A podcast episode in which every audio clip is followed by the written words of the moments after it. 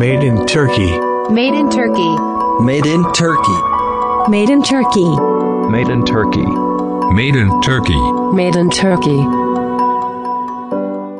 Herkese selamlar. Ben Levent Taşkan ve Türkiye'den yurt dışına ürün satan firmaları ağırladığımız Made in Turkey adlı podcast'imizin 34. bölümüne hoş geldiniz.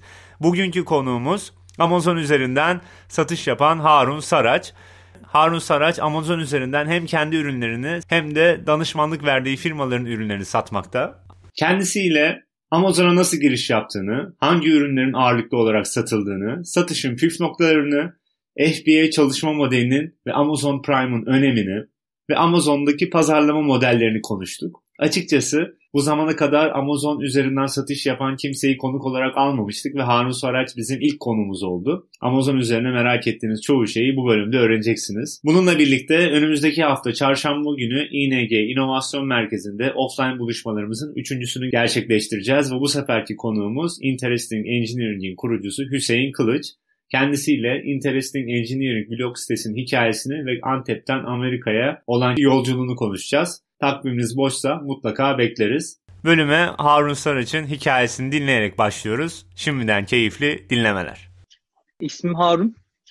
Yaklaşık e, 4 yıldır İngiltere'deyim. E, İngiltere'den önce neler yaptım? Aslında benim girişimcilik hayatım aslında üniversiteden başlıyor. 2005 yılında üniversiteden mezun olduğum yıl Ankara'da bir şirket kurmuştum.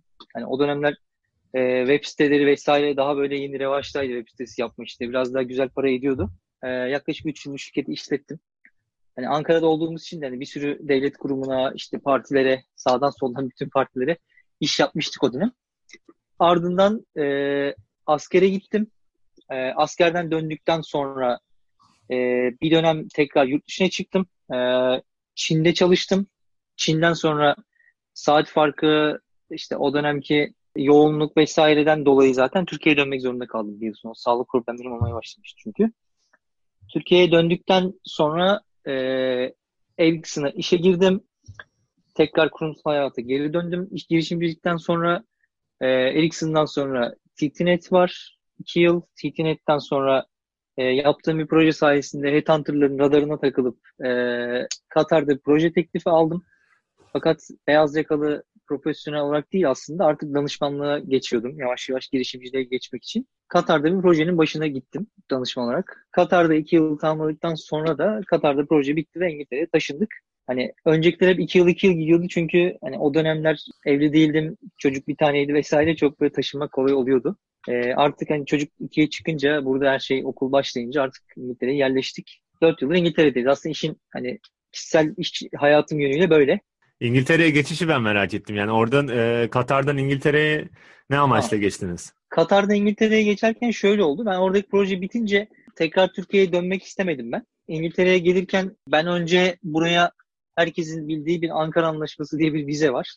Bir arkadaşım böyle vize var düşünür müsün işte diye bana söyleyince ben kendim oturup yazmaya başladım iş planlarımı. Yazdım. Rekor bir şekilde 8 günde benim vizem çıktı. Zaten expat olduğum için. E, vize çıkınca ben de İngiltere'ye geldim. Hani eşimin çocuğumun falan da onların e, turist vizeleri vardı daha önce. Onları almamıştım ben de oturumu. Böyle geldik biz. Tam ben buraya geldim. Katar'da bize iş yapan İngiliz bir şirket bana iş teklif etti ama hani ben gittim onlara görüştüm. Planlarımın da öyle olmadığını söyledim. E, onlara da bir dönem danışmanlık yaptım ama aslında ben hep amacımın girişimcilik olduğunu söylüyordum onlara. Dolayısıyla da onlara ben kısa bir süre Katar'daki pazara girmeleri için danışmanlık yaptım. Arkasından şirketi kurdum ve ayağa kalktık. Kurduğunuz şirket ne üzerineydi? Telekom şirketlerine dijital pazarlama ve VAS servisleri satıyorduk aslında. Hani Türkiye'de ünlü hani Goller Cepte vesaire gibi servislerin daha global ölçekteki versiyonlarını biz telekom şirketlerine pazarlıyorduk. Yani müşteriler e, Paraguay'dan Katar'a, Cezayir'den e, Myanmar'a kadar şu an hatırladım 16 yakın ülkede servislerimiz çalışıyordu. Hani evlendirme servislerinden tutun goller servisine mesela gittik Paraguay'da, e, Güney Amerika'da o dönem FIFA kampanyasını yürüttük mesela. Ve işimiz şeydi, yani biz için işimiz içerik üretmek değildi. Biz içerik üreten, üretici şirketleri aslında onları başka ülkelere taşıyıp onların biz globalleşmesini sağlıyorduk. Onların ürünlerinin satmasını sağlıyorduk. Mesela Türkiye'de futbol content üreten bir şirketin gidip de Paraguay'da doğrudan böyle bir iş alması çok kolay değil. Ee, onlar servisi bize veriyordu. Biz onların adına e, Güney Amerika'da ya da eski İngiliz sömürgelerinin olduğu ülkelerde ya da Orta Doğu'da, Arap coğrafyasında biz bu servisleri pazarlıyorduk. Şirketin şu anki skopunun aslında birebir aynısıydı. E, remarketing ya da e, sales management yapıyorduk. İş öyle geldi. Telekom sektöründe dengeler değişince biz de yavaş yavaş işi aslında Amazon'a shift ettik. Hani işimiz çok değişmedi, ekibimiz çok fazla değişmedi. İşimiz çünkü her zaman hani analiz, e, pazar analiz et, ürünü analiz et. Daha sonra pazardaki ürünler, nüfus, insanların davranış kodları, alışveriş alışkanlıkları, ülkenin maddi durumu gibi gibi bir sürü parametreyi üst üste koyup bu ne kadar tutar, ne kadar ciro yapar e, diye analiz yaptıktan sonra e, bir şirketin kendi network'ü, iki benim kişisel network'üm, üç e, çalışanların e, satış personelinin ne kadar aktif olduğu ile ilgili bir başarıya koşmak aslında. İşin özeti bu. Şimdi Harun Bey aslında bugün sizi podcast'te konuk almamızın da sebebi Amazon'a olan ilginiz evet. diyebilirim. Yani Amazon'dan kastımız Amazon ormanları değil tabii. Amazon satış platformu olan bildiğimiz Amazon. Evet. Siz bunun üzerine bir deneyime sahipsiniz ve burada hem danışmanlık verdiğiniz firmalar var hem de kendi ürünleriniz var Amazon'dan sattığınız. Aynen. Şimdi Türkiye'de Amazon üzerinden satış yapmak isteyen çok sayıda kişi bulunmakta. Bazıları yapıyor, bazıları nasıl yapıldığını bilmiyor, bazıları başvuruyor, başvurduktan sonra kabul edilmiyor. Siz bu alanda deneyime sahip olduğunuzdan bugün aslında biraz da bunun üzerine konuşmak istiyoruz. Evet. Öncelikle ben e, Amazon'a nasıl başladınız, e, sizi ne cezbetti ve böyle Amazon'a başlayan, başlamak isteyenler için aklınıza gelen ilk şeyler neler? Onları sizden duymak istiyorum. Aynen.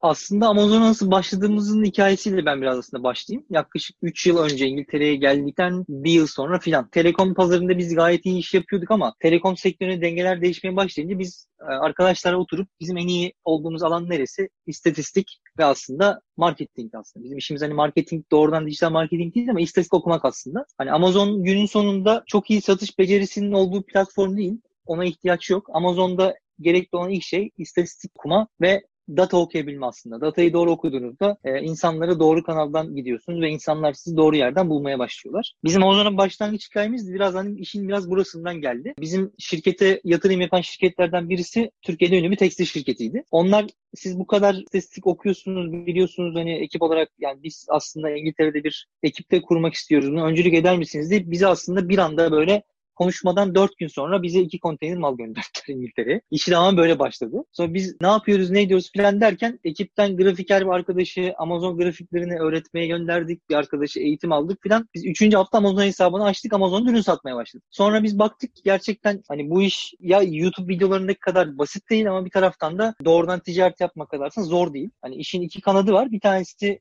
çok iyi ürün source etme. Hani ürünün sürekliliğini sağlamanız gerekiyor. Diğer taraftan da datayı çok iyi source etmeniz, bunu iyi okumanız gerekiyor. Biz öyle başladık. Arkasından ürünler gayet iyi satmaya başladı ve hani İngiltere'de olan o ürün grubundaki fiyatların iki katına fiyatına ürünü gelip ürün tuttu satmaya başladı. Bir sonra tekrar sipariş geldi derken o sektörde yer şirketler bizden danışmanlık istemeye başladılar. Biz danışmanlık vermeye başladık ve işini bugüne kadar geldi. Yani şu an ekip yavaş yavaş büyüyor. Farklı ülkelerde ofisler açıldı sourcing'e yaklaşmak için. Hani şu an bu şekilde gidiyor. Yani dediğim gibi Amazon e, nereden başlanmalı? Amazon'a önce istatistik öğrenerek ya da Amazon'un doğasını öğrenerek başlanması gerekiyor. Daha sonra da ürün source ederek başlaması gerekiyor. Yani Amazon şöyle bir yer değil. Gittim pazardan 100 tane ürün buldum işte ama devamı yok var yok bilmiyorum. Hani koyayım 100 tane tutar sonra bakarız e, gerisine denilecek bir yer değil. Hani Amazon'da başladığınızda o ürünün olabilecek son noktaya kadar getirebiliyor olmaz. Yani siz mesela tişört satıyorsunuz. 1000 tane buldunuz sattım çıktım öyle bir şey yok. Satacaksınız. Bittikçe out of stock olmadan tekrar getireceksiniz. Ve ürünlerin kaliteleri aşağı düşmeyecek. Çünkü Amazon dediğim gibi her şeyini izliyor.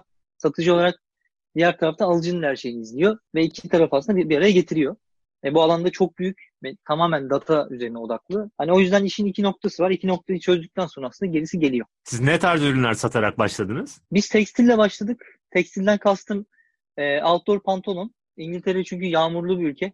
E, ve insanların sürekli koştuğu, spor yaptığı, bisiklete bindiği, yürüdüğü, köpeğini gezdirdiği bir ülke olduğu için biz önce oradan başlamayı tercih ettik. Hani dediğim gibi biz yine pazara baktık aslında. Hani biz görüştük mesela yatırımcımızla. Yani dedik ki bu ülkede en fazla insanlar biz baktık pazara market metriklerini okuduk. Ülkede en iyi dedik outdoor gider hani. Outdoor'da sizlerik en iyi ne üretiyorsunuz? Yani sürekli olabilecek. Dedik ki biz hani waterproof trouser üretiyoruz dedi. Türkiye'de de hani ünlü bir marka ismini vermeyeyim. Avrupa'da her yıl satıyorlar milyonlarca mağazalarda ama hep aslında fazon üretmişler. Hiç kendi markalarını üretmemişler mesela Avrupa için. Hani şu anda hani bizim sayemizde artık hani İngiltere'de kendi markasıyla çıkıyorlar. Türkiye'de teşviğe vesaire başvururken ben kendi markamı orada artık e, bir pazar yarattım diye biliyorlar. Çünkü fason değil artık. Bir başka markanın altında isimsiz ürün üretmiyorlar yani. Biz tekstilde başladık. Tekstilin güzel bir kategori. Hani şu anda satış yaptığımız kategoriden birisi hediyelik eşya hediyelik eşya. Mesela viski taşları gibi. Hani viskinin içine insanlar hani buz atmaz genelde biraz işi bilenler. içine viski taşı atar. Hani sulanmasın, işi bozulmasın, dilit olmasın diye. Bu tür ürünler var. Ocak ayı sonunda medikal tarafa girdik. Kırışık önleyici kremler ve medikal destekli ürünler biraz daha çok böyle kolay bulunmayan. Onun için de Türkiye'den source ettik bir dönem ama lisans maliyetleri yüksekti. Biz de mecburen Bulgaristan tarafına kaydık. Yani ondan önce ofis açılışımız zaten vardı. Yani Ekim'den beri Bulgaristan'a gidip geliyordum zaten sürekli. Hani öyle. İşin anahtarı dediğim gibi yine sourcing'e yaklaşmak aslında. Anladım. Aslında siz bu ürünleri üreten firmalarla bir şekilde temasa geçiyorsunuz ve onların Evet. ürünlerini yavaş yavaş Amazon üzerinden satmaya Aynen. başlıyorsunuz. Bu Aynen sadece öyle. İngiltere'de mi oluyor? Peki başka ülkelerde de oluyor Hani mu? başka ülkelerde var. Diğer konuyla alakalı hani ufak bir düzeltme yapayım. Orada biz kendi ürünlerimizi satıyoruz ama bazen de bize aynı sektörün farklı bir alt dalından bir müşteri gelip hani ben size ürün satmak kadar konusunu vermek istemiyorum. Danışmanlık verin bana diyor. O zaman biz onlara zaten şeffaf bir şekilde ürün portföyleri açık olduğu için biz onlara verirken müşterilere yerde gizli sözleşmesi dahilinde. Hani diyoruz bunlar bizimle rekabet eder, bunlar etmez. E, şunları koyabiliriz diyoruz. E, onlara bir account manager atıyoruz. Dolayısıyla hani danışmanlık tarafı da var. Diğer taraftan hani konsinye ürün alma tarafı da var. Son olarak da eğer müşteri konsinye veya danışmanlık bedelini kabul edemiyorsa da biz de oradan e, belli bedelde anlaşıp ürün satın almaya da gidebiliyoruz. Yani Bulgaristan konusu tamamen böyle başladı. Peki e, Harun Bey bu Amazon'da e, istatistik ve datanın önemini bahsettiniz ilk başta. Onu biraz açabilir miyiz? Yani ne kadar istatistik, ne kadar data bilmek lazım ve bu ne için gerekiyor? Şöyle söyleyeyim. e, hani biraz Google SEO bilen belki dinleyenlerden vardır bilmiyorum ama hani insanların sizi hangi kelimeyle, hangi anahtar kelimelerle ne şekilde aradığını, hangi zamanda niye aradığını bilmeniz gerekiyor aslında SEO'da. Amazon'da buna benzer bir e, algoritması var arka tarafta çalışan. Hani A9 diye bir şey var ama Amazon A9 diye bir şey ben isim koymadım diyor kendisi. Yani 9 parametreli bir şey var değil mi? 9 belki muhtemelen şu anda 19 olmuştur. Çok fazla parametre var çünkü. E, birincisi bu. İkincisi e, rakipleri doğru okumanız gerekiyor. E, bunun için bir sürü tool'lar var. Mesela şunu yapmanız gerekiyor. Ben yeni bir ürün getirdiğimde, yeni bir kategoriye girdiğimde ya da o ürün e, satılmaya başladığında ben bu ürüne 3 kare fotoğraf mı koymalıyım, görsel mi koymalıyım, 4 mü 5 mi koymalıyım, görseller hangi sırada gelmeli? Mesela bu en basit parametre. Kategorideki bütün rakipleri tarayıp bütün rakipler kaçar grafik koymuşlar, kaçar görsel koymuşlar diye bakıp buna göre mesela siz rekabeti anlayabiliyorsunuz. Yani diyorsunuz ki hani bütün ürünlerde 7'ser tane 8'er tane varsa anlıyorsunuz ki o kategoriyi alışveriş yapan müşteriler aslında detayları istiyorlar. 7 tane görsel kullanılmış. Bir taraftan da satıcılar müşterinin gözüne daha fazla bir ürünü böyle güzel gösterebilmek için aslında 7'şer kare kullanmışlar. Sizin ya 8. kareyi kullanmanız lazım. Amazon izin veriyorsa ya da o kategoriye girmemeniz lazım. Mesela bu işin birinci yönü. İkincisi müşterinin sizi hangi kelimelerle arayacağını bilmeniz lazım. Örneğin tişört satıyorsunuz. İnsanlar tişört diye aramıyorlar belki. Beyaz baskılı üzerinde fil olan tişört diye arıyorlar. Çünkü 10 yıl önce cep telefonlarında şu an ne kadar kolay yazamadığınız için artık insanların arama kelimeleri de giderek artıyor çünkü şeyle aramada. İnsanlar daha hızlı yazıyorlar. Dolayısıyla daha uzun cümle kuruyorlar arama yaparken. Bunu mesela bilmeniz lazım. Yani benim tişörtümü öne çıkaran ne? Aynı zamanda insanlara nasıl ulaşmalı?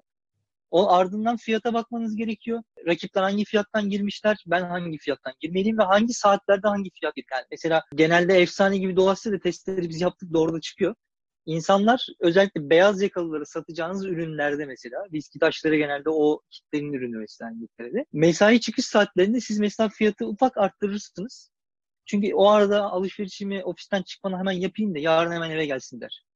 Ya da sabah saatlerini düşürürsünüz çünkü karşılaştırma ihtimali artar müşterinin gibi gibi böyle oynuyorsunuz aslında datalarla. İşte reklam veriyorsunuz. Reklama insanların hangi saatte ne kadar tıkladığını, hangi kelimelerle geldiğini görüyorsunuz. Bir taraftan da yeni bir ürünü getireceğiniz zaman e, rakiplerin geçmiş datalarına bakıp farklı tool'larla bunları derleyip bu ürün ayda maksimum ne kadar satabilir diye araştırıp ona göre fiyatlamak. Yani böyle bir sürü data var. Hani datanın sonu yok. Aslında kullandığınız birkaç araç var. Evet. Onlardan gelen verilerle de bir analiz yapabilmek gerekiyor. Aynen. Onlar var. Bizim kendi içeride yazdığımız basit bir tool var. Yani onların hepsini bir araya getiriyoruz. Ee, bir kıyaslama yapıyoruz. Her ürünü ayrı proje olarak yönetiyoruz. Çünkü bir ürünün ticiden yola çıkması bir aşama. Hani yola çıkıyor, nakliyeye yükleniyor, gümrükten geçiyor, depoya giriyor. Depoda elleşleniyor ya da üretici doğrudan Amazon barkodunu basıyor. Bu süreç. Ürün buraya gelirken daha yoldayken de bir tarafta ürünün grafik fotoğrafları çekiliyor. Sample'lar üzerinden fotoğraflar grafikere gidiyor. Grafiker daha çalışırken metin yazarı ürünün üzerine gelecek title'ı, bullet point'leri, description'ları, arkaya gelecek keyword'leri yazıyor.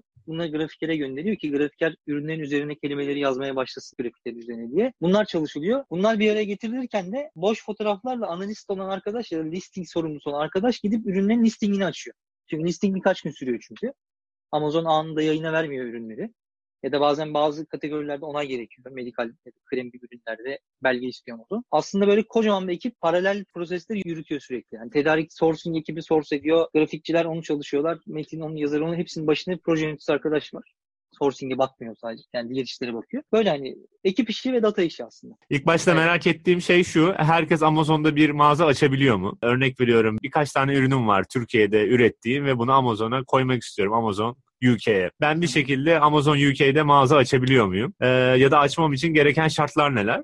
Açtıktan sonra da oradaki süreç nasıl ilerliyor? Amazon'da herkes mağaza açabilir. Ama eğer rekabet öne çıkmak istiyorsanız eğer ürünleri bir şekilde İngiltere'ye toplu halde depolamanız gerekiyor. Amazon'dan mağaza açtıktan sonra aslında Amazon'un iki tane modeli var. FBA ve FBM dediğimiz. Hani Fulfillment by Merchant dediğimiz hani Türkiye'de N11 modeli gibi. Amazon size yer sağlıyor satıyorsunuz. Satıldığı zaman da satıldı diye bilgi geliyor. Siz müşterinin adresine ürünü gönderiyorsunuz. Bir de FBA var. Asıl işin tatlı noktası o aslında. FBA de sizin o bütün paketleme, e, raflama, müşteriye gönderme, kargolama her şeyi Amazon yürütüyor. Ama bunun için Amazon sizden bir banka hesabı istiyor. İngiltere'de ya da Türkiye'de.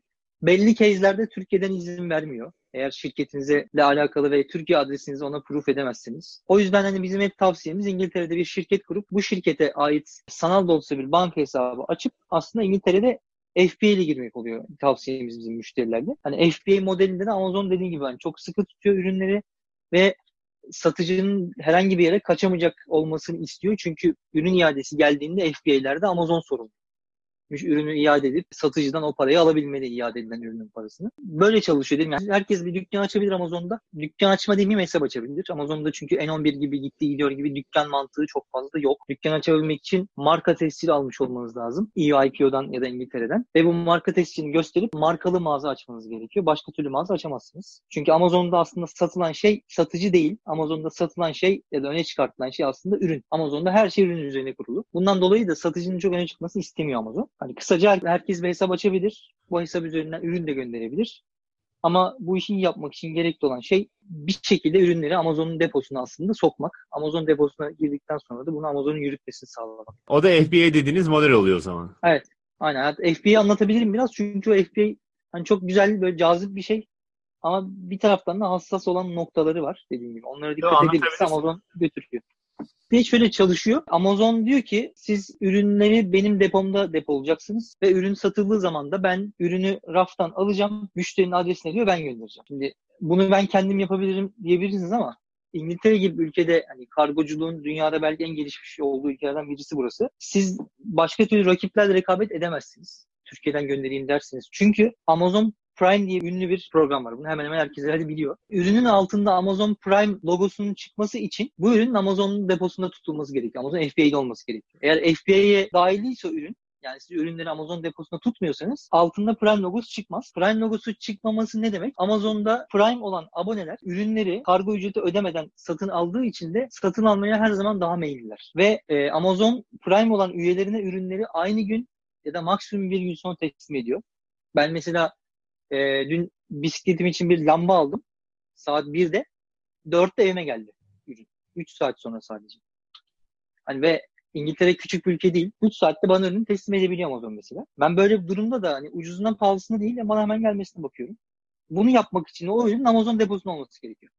Amazon'da diyor ki satıcıya eğer FBA programına dahil olmazsan ben hiçbir zaman senin ürününe böyle bir garanti veremem. Müşteri de sen almaz diyor. Hani Türkiye'den göndereyim 3 günde ulaşsın gibi bir sabrı yok burada müşterilerin. Diğer taraftan da hani Avrupa'ya satabilmek için ürünleri buradan e, İngiltere'ye de FBA onaylı bir hesap açıp buradan Almanya'ya, Fransa'ya, İspanya'ya ve İtalya'ya ürün satabilirsiniz. O da mümkün ve onu da yine Amazon yönetiyor. bütün o gümrük süreçlerini, taşıma süreçlerini. Hani FBA'in böyle bir güzelliği var. Ve gün içinde şeyle uğraşmıyorsunuz hiçbir şekilde. Tek yapmanız gereken ürünü düzgün paketlemek, düzgün barkodlamak, Amazon standartlarına uygun bir şekilde göndermek. Ve arkasından gerisini aslında Amazon'un kollarına bırakmak. Ee, yani gün içinde sadece kaç sattı diye mi bakıyoruz? Hayır. Ee, herkes FBA yaptığı için de aslında orada rekabete kendi kurallarına girmek. Yani yapmanız gereken şey ürünü hızlı göndermek, kargoyla işte boğuşmak, paketler, kargolar, raflar, depolar değil. Yapmanız gereken şey bütün gün istatistik okuyup e, ürünü aslında bir şekilde yukarı taşımak. Hani fiyatları değiştirmek, keywordleri değiştirmek, daha iyi grafik kullanmak gibi. Peki FBA seçince Amazon bunun için sizden daha farklı bir komisyon talep ediyor mu?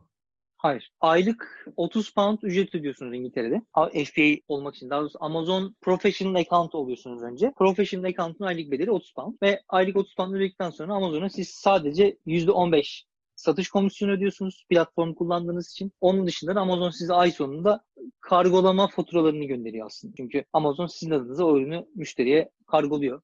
Kargo öncesinde rafa koyuyor. Raftan alıyor. Hani o paketliyor. Paket, kutu, ücret vesaire. Hepsi var aslında işin içinde. Ay sonunda onu faturalıyor. Hani şu var kendiniz kargo ile anlaştığınız Amazon kadar iyi bir kargo fiyatı alamazsınız hiçbir zaman. Hani örnek vereyim. Mesela geçen ay bir müşterimiz e, FBA istemediğini söyleyip kendisi Royal Mail ile anlaşmıştı. Aynı ürünü bir sonraki gün teslimle 5.70 pound'a anlaşmış. Amazon aynı ürünü FBA programı altında 2.30 pound'a gönderiyor. İade olduğunda da hiçbir şekilde iadeyle uğraşmıyorsunuz. Müşteri ürünü Amazon'a iade ediyor. Ve Amazon tekrar satılabilir durumdaysa ürün tekrar satışa koyuyor. Satılamayacak durumdaysa kendisi onları kenara ayırıyor. Siz ay sonunda Amazon'dan iade olan ürünleri geri çekiyor.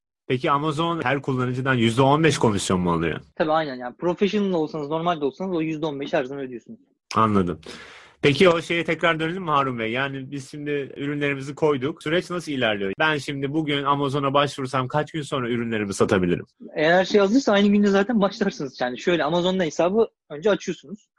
Onun bir kabul olma süreci var adres, galiba. Evet bir kabul süreci var. O genelde 3 günde sürebilir, 7 günde sürebilir. Ee, ortalama bir hafta diyelim mesela.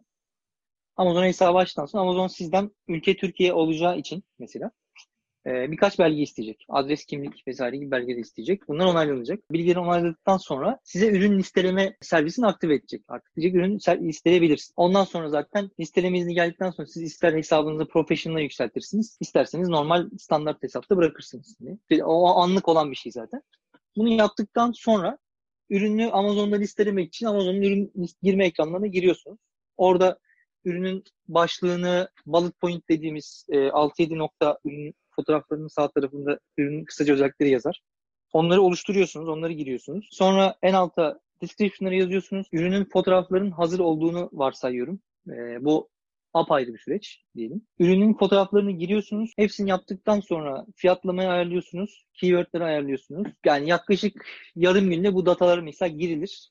Amazon'da ilk ilk gelenlerde mesela birkaç yani bir gün falan onaylamaz genelde ürünü. Bekletir. İncelemeye alır çünkü. Sonra ürün yayına girer. Ama ürün bazen yayına girmeyebiliyor. Mesela Amazon'un fotoğraflar konusunda çok hassas. Yani normalde bir yapay zeka çalışıyor ve fotoğrafları siz daha yüklerken inceliyor zaten ve olmaz diyor mesela. Üründe gölge var diyor. Ya da ana üründe e, ana fotoğrafta arka plan beyaz değil bunu reddettim ben diyor. Ya da beyazsa fotoğrafın içinde başka ürünler de var diyor. Mesela siz çanta satıyorsunuz ama çantanın yanına bir vazo koydunuz, çiçek koydunuz. Amazon diyor ki sadece çanta olacak ana fotoğrafta diyor. Çünkü sen müşteriye vazo veya çiçek satmıyorsun. Müşteri itiraz edebilir buna diyor. Bana niye vazo gelmedi diyebilir diyor. Ondan dolayı fotoğrafı yükledim, geri aldım, onayladım. Amazon yaptı etti filan aslında 2 gün, 2-3 gün sürüyor. İkinci, üçüncü gün sonunda ürün aslında yayına giriyor. Sonra ürün satılmaya başlıyor. İlk ürünün girmesi 2 gün, 2 gün falan diyebilirim ister. Amazon'da pazarlama nasıl oldu? Google'daki reklamcılık modeliyle mi ilerliyor? Orada da öne çıkmak isterseniz direkt böyle kelimelere reklam mı veriyorsunuz? Amazon'da automated reklamlar var. Siz kelimeleri belirlemenize gerek yok. Diyorsunuz ki Amazon'a ben bu ürünü tıklama başına 1 pound değer biçerek 1, 3, 5 ya da yarım pound size kalmış. Ee, ben bunu reklam vermek istiyorum diyorsunuz. Amazon bu ürünün üzerindeki keywordlerden ya da o kategorideki aranan kelimelerden keyword setini kendi hazırlıyor ve reklamın yayına sokuyor. Otomatik reklamlar sayesinde aslında Amazon size gün sonu raporlarında insanlar bu kelimeleri yazdılar ve sonucunda da senin reklamın gözüktü şu sırada çıktı, bu kadar kişi gördü ama bu kadar tıkladı gibi rapor veriyor. Bu rapor sayesinde size aslında baz datayı vermiş oluyor. O baz data aldıktan sonra siz artık kelimelerin yanlarına, başlarına, sonlarına ya da kelime fiyatlarını değiştirerek aslında işi optimize ediyorsunuz reklamları. Reklam böyle başlıyor Amazon'da. Onun haricinde eğer e, marka tescili aldıysanız sponsor reklam ya da sponsor ürün ya da sponsor marka olarak girebiliyorsunuz. E, onlar var. Bunun dışında ürünü ilk başta kinetik enerjisini sağlamak için etrafı aldırıyorsunuz. insanlara yorum yazdırıyorsunuz. Bu bir maliyet. Çünkü ürünün altında yorum yoksa Amazon müşterisi ürünü almıyor. Ya da alsa da yani belki bir deneyim falan diye alıyor. En küçük hatada ürünü iade ediyor, geçiyor. İşte giveaway deniyor aslında Amerika'da. Ürünü aslında dağıtıyorsunuz promosyon olarak. İnsanlara diyorsunuz ki benim ürünümü sen al, ben sana parasını iade edeyim, sen de bana yorum yaz. Ürün de sende kalsın. İşin bir de bu tür reklam şeyi var. Bu işin biraz şey yani gri tarafı ama yapılması gereken bir şey. Tamam, yorum bayağı önemli olduğundan siz aslında ürünü hediye edip ürünün altına yorum girdiriyorsunuz. Tabii canım aynen. Tabii bunlar şey değil bu arada. Hani fake yorumlar falan değil kesinlikle. Çünkü en ufak şeyde satıcı hesabını kapattırıp e, bütün şirketi kapatırsınız yani sonra. Amazon fark ederse eğer hani e, insanlara almadan ürün, ürüne yorum yazdırdınız ki biz bunu asla yap Çinliler bu konuda efsanedir mesela. Yani orada çok fazla abartmadan belki eşe dosta belki çalıştığınız bir yorumcu grubuna, ürün testçisi grubuna mesela ürün testerları var mesela bizim çalıştığımız. İşleri ürün test etmek aslında. Ürünü alıyorlar Amazon'dan ürün geldi kutusu güzeldi ben bunu beğenmedim. Aslında kutuyu şöyle yapsanız daha iyi. Bu üründe şöyle bir hata var kırık geldi falan gibi. Bize geri planda yorum yapıyorlar ki biz de ürünü aslında geliştiriyoruz. Hem bize yorum sağlayıp ürünün trafiğinin artmasını sağlıyorlar. Bir de işin böyle bir reklam tarafı var. Kaç yorum yeterli? Ürüne göre değişir, rekabete göre değişir. Minimum? Minimumu yok. Şöyle diyeyim. Yani minimum 15-20 diyeyim ama o bile tamamen afaki bir sayı olur. Çünkü örneğin diş fırçası satacaksınız Amazon'da. Şimdi bakarsınız Oral-B'de 3000 tane yorum var. Yani sizin orada 5 tane yorum yazdırarak hiçbir şekilde satamazsınız siz ürünü. Orada rakip bir markayı. Sizin de belki orada bin tane yorum yazdırmanız lazım. Bin tane yorum içinde iki bin tane ürün dağıtmanız lazım. Bu arada yorum yazdırmak şey değil. Hani organik yorum yazan da mesela. Bizim ürünümüz var. Ürüne biz hiçbir şekilde zaten satıldığı ve artık hit olduğu için bizim signature ürünümüz. Hani ayda böyle yüzlerce kutu satıyor. 708 kutu satılıyor. Bir o kadar da Fransa ve İtalya'da satılıyor mesela. O ürüne hiçbir şekilde biz yorum yazın diye rica etmedik kimseye. Ürünün altında onlarca yorum var şu an. Aldım süper işte acayip güzel paketi var, çok beğendim gibi böyle yorumlar geliyor. Zaten o yorumlar kendi kendine gelmeye başlıyor bir süre sonra. İlk kıvılcım çakmanız gerekiyor ama. Minimum 10 da diyebilirim, bazılarında 1000 de diyebilirim, bazen de 100 de diyebilirim. O tamamen ürüne göre değişir. O yüzden zaten biz hani ürünü almadan önce bu analizi zaten yapıyoruz mesela. Bakıyoruz ürün evet rekabette çok güzel, fiyat çok iyi, maliyet çok iyi vesaire ama bakıyoruz rakiplerde hepsinde biner biner şey var, yorum var. Diyoruz ki yüzlü kategoriye girmeyelim. Çünkü ben bin yoruma ulaşıp ulaşana kadar o muhtemelen yorum sayısını 5000 yapacak. Peki Tabii. siz e, şu tarz ürünler Amazon'da daha fazla rağbet görüyor. Şu tarz ürünlere daha fazla ilgi var diyebiliyor musunuz? Yani Amazon'da ne, ne tarz ürünler satılıyor mesela? Birincisi tekstil ama tekstilde tekstilden kastım ceket gibi şeyler değil. Spor ürünleri. Yani daha çok e, insanların size konusunda çok fazla şikayet etmediği beden konusunda mesela şey gibi. Koşu tişörtü, koşu pantolonları gibi ürünler, tight gibi ürünler. Bu tekstil bacağı. Diğer tarafta insanların hızlı tükettiği ürünler, işte bunlar vitaminler olabilir, body shaper'lar olabilir, yağ yakıcı gıda takviyesi olabilir. Bu tür ürünler. Çünkü bunlar sürekli tüketiliyor. Amazon o ürünlerini zaten şey yapıyor bazılarını. Müşteri abonelik öneriyor. Bize diyor ki mesela bu üründe indirim yapmayı kabul edersen %10 diyor satış fiyatında ben bu ürüne abonelik önerebilirim diyor. Böylece müşteri mesela vitamin alırken Amazon diyor ki 3 pound normalde ama İstersen sen abone olun diyor müşteriye. Her ay ben sana diyor bittikçe göndereyim ürün sürekli. Dört haftada bir her, her ay ben sana paketleyeyim. Sen sipariş vermeye gerek yok diyor müşteriye. Böylece müşteri unutsa bile her ay müşteriye o vitaminden gidiyor. Dolayısıyla sürekli tüketim ürününe girmekte fayda var. Üçüncü de şey bizim önerdiğimiz evcil hayvan ürünleri aslında. O tür ürünler genel çok gider. Güzel ya bunlar daha çok öne çıkanlardan diyorsunuz. Öyle bir de e, ürünün çok ağır olmaması lazım ve ebatlarının çok e, ölçüsü olmaması lazım. Mesela siz boru gibi bir şey satıyorsunuz diyelim. Çok ince 3 santim yüksekliği var. Harika ama 1 metre boyu varsa Amazon bunu şöyle bir kutuya koyuyor. 3 santim yüksekliğinde 1 metre uzunluğunda bir kutu olmadığı için mecburen ne yapıyor? 1 metre uzunluğunda bir kutu buluyor kendi portföyünde. 1 metre uzunluğunda bir kutu ancak 20 santim yüksekliğinde 40 santim elinde bir aslında gitar kutusu oluyor. Yani sizin bir tane boru gibi bir şey koskoca bir gitar kutusunda gidiyor müşteriye. O kadar büyük kolide gidince de ürününüz ucuz olması lazım. 10 pound'a satacaksınız ama 8 pound'a şey ödüyorsunuz. Kargo ödüyorsunuz. Çünkü kocaman bir kutu gidiyor. Hani o yüzden dikkat edilmesi gereken daha kompakt ürünlerin ama online satışa girmesi lazım. Ve daha hafif ürünlerin girmesi lazım. Çünkü ağırlık arttıkça kargo artar. Ya da ebatlar çok ölçüsüzse 3 santim yükseklik 1 metre boy gibi böyle. O ürünlerde de kargo çok aşırı artar. Hiçbir yere girmez. O yüzden karınızı alır götürür. Bu, bu tür şeylere dikkat etmek gerekiyor. Örnek vereyim biz yakınlarda Amazon bizimle bir görüşme talep etti. Sizin bazı ürünlerde şöyle bir modifikasyon yaparsanız eğer daha ucuz kargo ödersiniz de bir de hani biz ciddi bir volümde satış yaptığımız için artık Amazon bizi arıyor, görüşüyor. Mesela 26 Mart'ta Amazon'un ofisinde görüşmemiz var bizim. Doğrudan Amazon Londra ofisinde. Ee, orada Small and Light programıyla. Oradaki modifikasyon önemlisi şeydi. Amazon diyor ki siz diyor bir ürün satıyorsunuz. Bu ürün çok güzel. Hani A4 boyutunda ama bu ürün insanların kapısındaki posta kodundan sığmadığı için diyor. Ben bunu mecburen diyor kutuya koyuyorum. Çünkü letterboxable diye bir tabir var postacılıkta. Hani posta kutusuna sığıyorsa o ürün hafiftir. Aynı zamanda da postacıyı uğraştırmadığı için de daha az kargo yansıtır size şey. Royal Mail veya DHL ya da UPS falan gibi firmalar. Biz ürünü ne yaptık? Ürünün yüksekliği 1 santimdi. 3 santime kadar letterboxable olabiliyor. Ürünleri biz yan yana koymak yerine pakette üçlü bir set o. Üst üste koyduk. Yükseklik oldu 2.4 santimetre. Boyutunu A5 kağıt boyutuna getirdik. Enini de daralttık paketlerin. Şu an yeni üretim öyle geliyor. Mesela üründe kargo 4.30 iken şu an 2.10'a düştü. Ürün mesela yoga çorabı. Yine tekstil. Tekstil ama şey bunlar hep niş ürünler. İşte bu tür trikleri bilmeniz gerekiyor. Bunlar da neyle? Hani bizim sadece analiz yapan bir ekip var ofiste. Yani bu arkadaşlar her gün şu analizi yapıyorlar. Keywordlerin metrikleri, insanların reklam tıklamaları ne kadar, nasıl düşürebilirim ben bunu ve kargo fiyatları nasıl düşmüyor? Çünkü o arkadaşların KPI'leri ay sonunda kar üzerinden karı ne kadar maksimize ederlerse onlar için o kadar faydalı. O yüzden ne yapıyorlar? O arkadaşlar reklam metriklerini kısıyorlar, keywordleri daha optimal seviyede tutmaya çalışıyorlar. Bir taraftan da ben bunun kargosunu küçülteyim ki Amazon'a daha az ödeyeyim demeye başlıyorlar. Bunun da dediğim gibi bir sürü yolu var. Ve her gün değişiyor. Her gün Amazon'a yeni kurallar geliyor. Sizin böyle anlatmak istediğiniz konuştuklarımızın dışında Amazon'dan satış yapmak isteyenlere yönelik vermek isteyeceğiniz tavsiyeler veya mutlaka şuna dikkat etsinler dediğiniz bir nokta var mı? Benim dik- yani söyleyeceğim nokta aslında şu. Amazon'da ya da Amazon gibi e-ticaret sitelerinde aslında en büyük şey paketleme ve paketin üzerindeki barkod. Bunun doğru track edilmesi için. Ve Amazon'da ürünler, özellikle Amazon'u hani söylüyorum.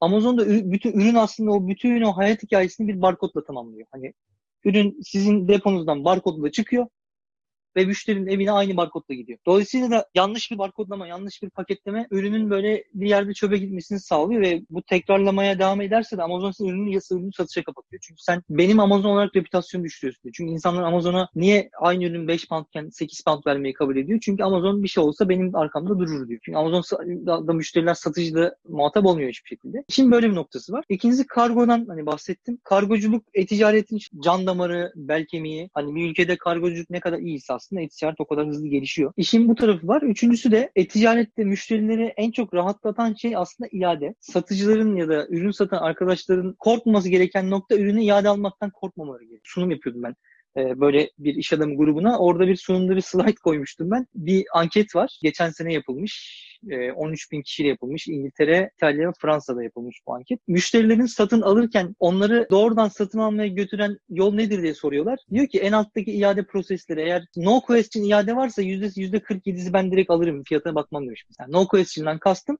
ürünü aldım. Beğenmedim. iade etmek istiyorum. Bu kadar basit. Hani ilkinde belki zarar ediyorsunuz ama tekrar satın almak istediğinde müşteri başkasına gitmiyor artık. Size geliyor. Ya ben aldım geçen beğenmedim. Hoşuma gitmedi. Canım sıkıldı. Zaten Sonuçta ekrandan görüp almıştım ben bunu. İade ettim ve bana zorluk çıkarmadılar. Siz ne kadar zorluk çıkartırsanız iadede müşteri o kadar kaçıyor sizden. Evet siz ilk üründe hani zarar ediyorsunuz. Yani müşteri gerçekten suistimal ediyor da olabilir. Alıp yiyip yiyip gönderiyor da olabilir ama sorun değil. Hani o yüzden fiyat marjları buna göre ayarlanmak zorunda. Yani ben Türkiye'de mesela bu konuda çok kötü böyle şeyler anılarım var. Hani herkesin de vardır muhakkak. Hani ünlü bir siteden Türkiye'de alışveriş yapmıştım zamanında. Ya gitar aldım yanında kılıf göndermemişler. Ya kılıfı yok diyorum. Siz diyor bize gitarı geri gönderin. E nasıl göndereceğim? Kargo istiyor deyin falan. Yıllar önce bir hikayem vardı böyle. Yani İngiltere'de Amazon'dan ben çoraplarımı alıyorum. Bakıyorum ya beğenmiyorum. Bir tanesini giyiyorum. İade ediyorum. Ama ben bir daha bir şey alacağım da yine gidiyorum Amazon'dan alıyorum. Çünkü Amazon bana zorluk çıkarsa büyük ihtimalle alternatif yerlere bakmaya başlayacağım. Hani iade konusunda satıcıların şey yapmamız gerekiyor. Müşteriye güveneceksin ki müşteri de sana güvenecek. Sen müşteriye güvenmezsen, beni suistimal ediyor dersen müşteri de senin su- suistimal ettiğini düşünmeye başlıyor. Aslında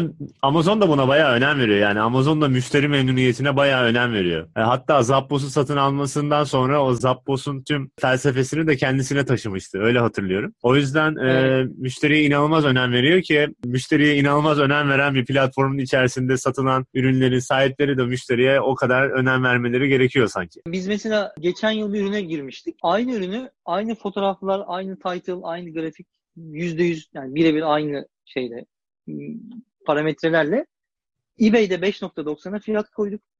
Amazon'a aynı ürünü 14.90 fiyat koyduk. Sonucu söyleyeyim. eBay'de 17 tane satıldı. Amazon'da 680 tane satıldı bir ayda. Çünkü eBay'de ben alsam diyor satıcı. E, ürün diyor ya fotoğraftaki gibi çıkmazsa ne satıcı bulurum ne iade edebilirim. İade derken bir de işim gücüm yok giderim postaneye git kargo öde para öde onunla uğraşırım diye düşünüyorum. Ama, ama Amazon'da öyle bir şey yok. Amazon'da iade edeceğim diyor müşteri. Amazon barkodu veriyor mailde cep telefonuna. Siz herhangi bir bakkala gidiyorsunuz. Bakkal diyeyim. Hani markete. E, onunla anlaştığım kargo firmasının orada eğer shop'u varsa marketin içinde barkodu okutup ürünü iade edip geçiyorsun. Öyle olunca insanlar Amazon'un almayı tabii tercih ediyor. İkincisi de şey ürün Amazon'dan müşteriye aynı günde geliyor. Ya da hemen bir gün sonra geliyor sabah. Ya da bazen gece 12'de bile gelebiliyor kargo. Çünkü Amazon'un orada kargo dağıtım ağı doğrudan kargo firmaları değil kendi saha ekipleriyle dağıtıyor ürünleri kuryeleriyle. O yüzden de gece 10'da 11'de falan çok kargo geliyor. Biz bayağı bugün Amazon'u konuşabiliriz de bence yavaş yavaş sonlandırırsak güzel olur. Size Evet. Amazon üzerine ulaşmak isteyenler yine İngiltere'de ticaret olur, Amazon üzerinden satış olur veya diğer ülkelerde nasıl ulaşabilirler? Ben bu podcast'in altına iletişim bilgimi bırakabilirim.